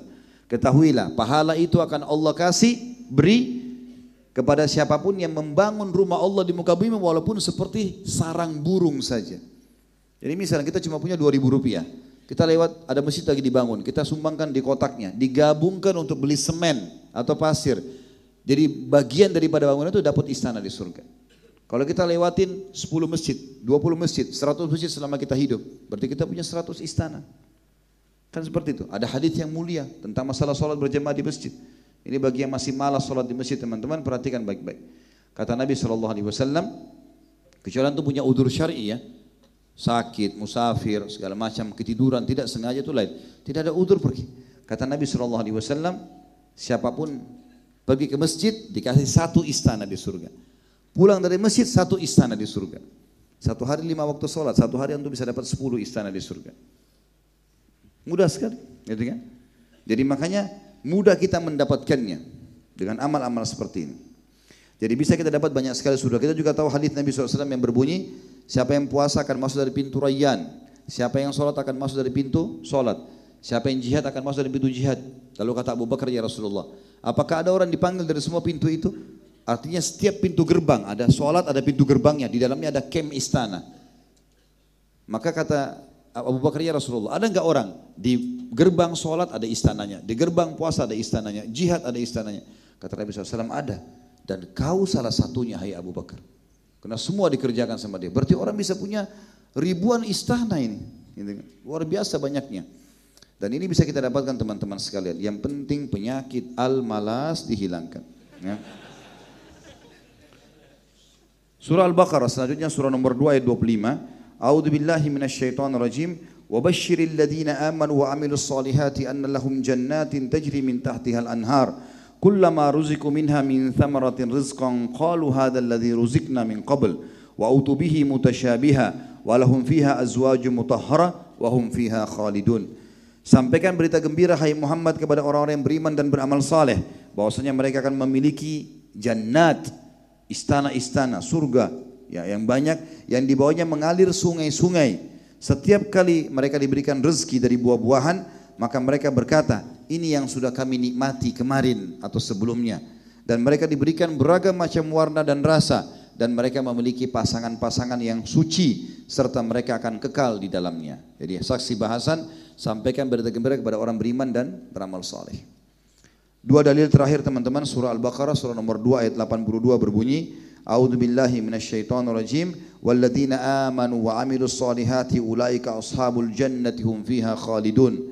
Siapa pun yang beriman dan beramal soleh maka mereka pasti menjadi penghuni surga dan mereka akan kekal di dalamnya. Dalil yang terakhir surah An-Nisa. Jadi ini ayat disebutkan dalam dua di dua tempat eh, tapi satu ayat saja. An-Nisa surah nomor 4 57 dan An-Nisa 122. Jadi ayat 57 sama ayat 122 berbunyi a'udzubillahi minasyaitonirrajim walladzina amanu wa amilus solihati sanudkhiluhum jannat dan orang-orang yang beriman dan beramal saleh, maka kami akan masukkan mereka ke dalam surga. Kata penutup saya teman-teman sekalian, tentu kita harus fahami teman-teman sekalian. Kalau kita sudah mulai coba istiqamah, sering ada bisikan syaitan. Apakah sudah ini jalannya? Atau misal dikatakan sudahlah nggak apa-apa, toh sudah tahu juga caranya taubat, nanti gampang taubat. Ini waswas syaitan. Harus kita baca minasyaitonir rajim. Dan Allah mengatakan wa'bud rabbaka hatta ya'tiyaka ya'tiyakal yakin. Kalau kau sudah dapat kebenaran, sembahlah Tuhanmu di situ, istiqomah, pertahankan perintah, jauhi larangan sampai kamu mati. Para sahabat sudah praktikin itu. Kata Abdullah bin Mas'ud radhiyallahu anhu, kalau kalian mau ambil pelajaran, ambil pelajaran dari orang-orang yang sudah terdahulu, para sahabat Rasulullah sallallahu alaihi wasallam ridwanullah alaihim. Mereka sudah belajar dari Nabi SAW mereka sudah amalkan dalam hidupnya sampai mereka mati. Itu orang yang paling layak untuk dijadikan contoh. Dan jangan ambil pelajaran dari orang yang masih hidup. Artinya kita boleh dengarkan nasihatnya tapi orang yang sudah mati kita bisa ambil pelajaran karena dia sudah lalui. Orang ini belum tentu selamat dari fitnah kehidupan boleh kita dengarkan nasihatnya tapi bukan dia menjadi tolok ukur gitu kan karena mereka masih belum mengetahui akhir hidupnya apa ada orang subhanallah istiqomah, akhir hidupnya jadi rusak. Saya tutup dengan kisah Abu Hurairah radhiallahu berkata, saya pernah duduk bertiga dengan semua tiga orangnya sahabat Nabi semuanya. Abu Hurairah berkata saya duduk bertiga. Ada satu orang dan dari dari Ansar, satu lagi dari satu dari Muhajirin, satu dari Ansar, gitu kan. Kata Abu Hurairah Rasulullah SAW lewat di depan kami bertiga lalu berkata, sungguh demi zat yang jiwaku dalam genggaman maksud demi Allah Salah seorang dari kalian bertiga ini akan jadi penghuni neraka. Bahkan tubuhnya memenuhi neraka. Kata Abu Hurairah, saya ketakutan luar biasa. Karena dua orang teman saya ini ahli ibadah semuanya. Nuntut ilmu, sholat malam, mengaji, luar biasa. Berjalan waktu kata Abu Hurairah, orang Ansar yang salah satu dari bertiga kami ini mati syahid di medan perang. Dapat jaminan surga. Tinggal saya sama satu orang ini. Abu Hurairah bilang, saya ketakutan nih. Jangan sampai saya yang dimaksud oleh Nabi SAW. Waktu suku Hanif, suku Hanifah ini suku yang masuk Islam gara-gara kepala sukunya masuk Islam. Tapi di suku ini ada satu orang pendusta namanya Musailam al-Kadzab yang mengaku Nabi. Yang akhirnya diperangi oleh Abu Bakar setelah meninggalnya Nabi SAW. Gitu kan. Punya kisah banyak orang ini yang aneh-aneh gitu. Tapi jelas dia mengaku Nabi, kaumnya iyakan. Salah satu sebabnya ternyata Nabi SAW mengutus orang kedua sebelah Abu Hurairah ini karena dia sudah hafal sebagian ayat Al-Quran, sudah menuntut ilmu. Nabi utus dia menjadi da'i ke suku Hanifah itu. Abu Hurairah bilang, orang ini diutus jadi da'i. Saya makin takut. Jadi da'i berarti luar biasa ilmunya. Ternyata subhanallah, waktu orang ini datang ke suku Hanifah, ditunggu di pintu gerbang suku oleh Musailamah al-Kadzab. Lalu Musailamah bilang, kalau kau ngaku, ngakuin saya sebagai nabi, kau bilang sama kaum saya, Muhammad nabi ya, tapi Musailamah juga nabi. Saya akan angkat kau jadi menteri saya. Apa yang terjadi teman-teman? Orang ini keluar dari Islam. Waktu suku Hanif mengumpul, lalu dia mengatakan, apa pesan Muhammad kepada kami? Kata orang itu, Muhammad telah mengatakan dirinya Nabi dan mengatakan juga Musailamah Nabi. Maka kalian tidak usah ikuti ke Madinah, ikuti di sini sudah cukup. Dan pada saat peperangan, Ridda, orang-orang yang murtad ini terbunuh orang tersebut di tangan kaum muslimin dan akhirnya menjadi ahli neraka. Jadi kita lihat teman-teman sekalian istiqomah itu harus sampai kita meninggal. Jangan setengah-setengah dan jangan tergiru dengan dunia. Apa pun cobaan yang datang, apa pun penawaran kita harus tinggalkan. Sabar terhadap maksiat. Demi Allah kalau antum bertahan dalam kondisi beriman kepada Allah, janji Allah tidak akan salah. Semua akan didapatkan dengan izin Allah dan mati insya Allah masuk ke dalam surganya. Allahu alam. Kita berdoa kepada Sang Pencipta Allah semoga majelis kita diberkahi olehnya dan dijadikan sebagai tambahan amal kita pada hari kiamat dan semoga seluruh amal yang pernah kita kerjakan sekecil sampai sebesar apa pun diterima dengan kemahamurahannya dan juga semua dosa yang pernah kita kerjakan semuanya diganti dengan Allah menjadi pahala dan kita berdoa agar Indonesia menjadi negara yang tentram, aman, damai. Semuanya muslimin di bawah naungan ukhuwah Islamiyah diangkat perselisihan di antara mereka dan dalam ibadah mereka kembali kepada Al-Quran dan Sunnah.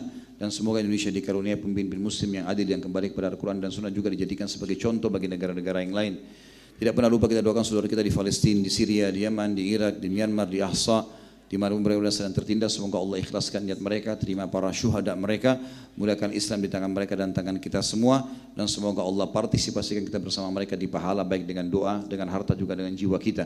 Dan semoga Allah dengan kemahamurahannya yang saya yakin sedang mendengar kita karena dia maha mendengar melihat kita karena dia maha melihat, maha mengetahui karena dia maha mengetahui agar menyatukan kita semua di surga firdausnya tanpa hisab masyarakat tadi sebagaimana kita disatukan di majlis yang mulia ini. Kalau ada benar dari Allah kalau salah dari saya mohon dimaafkan. Subhanakallahumma wa bihamdika asyhadu an la ilaha illa anta astaghfiruka wa atubu ilaik. Wassalamualaikum warahmatullahi wabarakatuh.